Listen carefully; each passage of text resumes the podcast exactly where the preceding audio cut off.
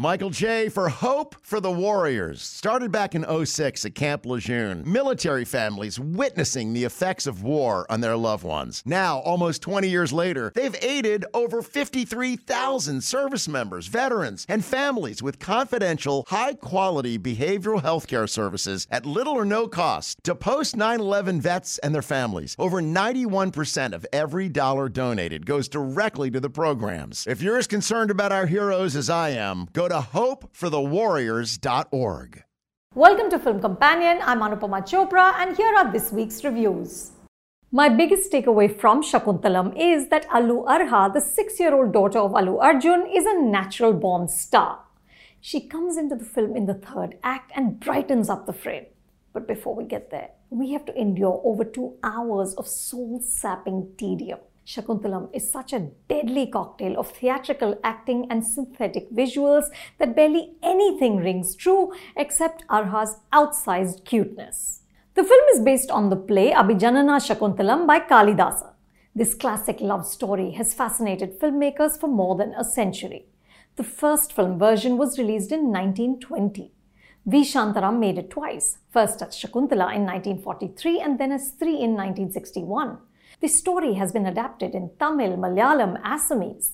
In Telugu, it was made in 1966 with the legendary N.T. Rama Rao and B. Saroja Devi. But Shaakuntalam director Gunasekhar has an advantage over all these filmmakers technology. We now have the VFX that can render the forests and palaces that this story requires. Moreover, Telugu cinema has a grand tradition of mythological cinema going back to the classic Maya Bazar. Shaakuntalam should have been a dazzling tale of dharma and karma, love and longing. Instead, it's a crashing bore. In the Hindi dub, at least, language is the first hurdle.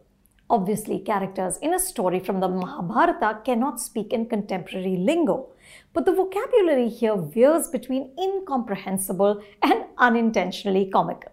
Like in one scene when Shakuntala confesses to her foster father that she and King Dushyant have had a Gandharv Viva. She says, "Hum dono ke sharir bhi ek ho chuke hain." When the king forgets her, a pregnant Shakuntala is chased out of the kingdom with onlookers exclaiming, "Na jane kahan se kalankit hokar aayi hai." As the king exclaims early in the film, "Manushya se kurur janwar is shrishti mein nahi hai." The actors Samantha Ruth Prabhu and Dev Mohan take their cues from the words. Both are intentionally contrived. This film rests on Samantha's shoulders, and it is thrilling to see such a big budget project being led by a woman. But the actor's last few outings have been as a powerhouse action queen in The Family Man Season 2 and Yashoda, or as that fabulously provocative dancer in Pushpa the Rise Part 1's Oo Antava which makes it difficult for us to root for this version.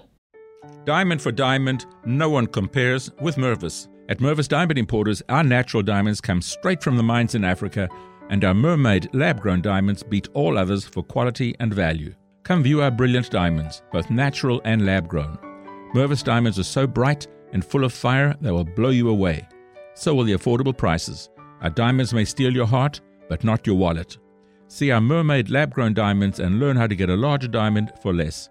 You can get a bigger mermaid lab grown diamonds than you ever thought possible. And with Mervis financing, you can enjoy up to five years to pay with zero interest. Our generous full value trader policy and our lifetime warranty program easily make Mervis your first choice. When you mount a world class Mervis diamond into a designer ring from our huge collection, there is no equal. Mervis Diamond Importers. For an appointment, call 800 HER LOVE or go to mervisdiamond.com. Again, that's 800 HER LOVE or go to mervisdiamond.com. Shakuntala is naive, she's submissive. For most of the first half, she's either just scampering around with friends and animals in the forest, or she's falling in love with the king, or she's just pining for him. Perhaps the idea was to create a sort of dreamy Disney princess who symbolizes innocence, but the result is a character who is dramatically inert until the second half.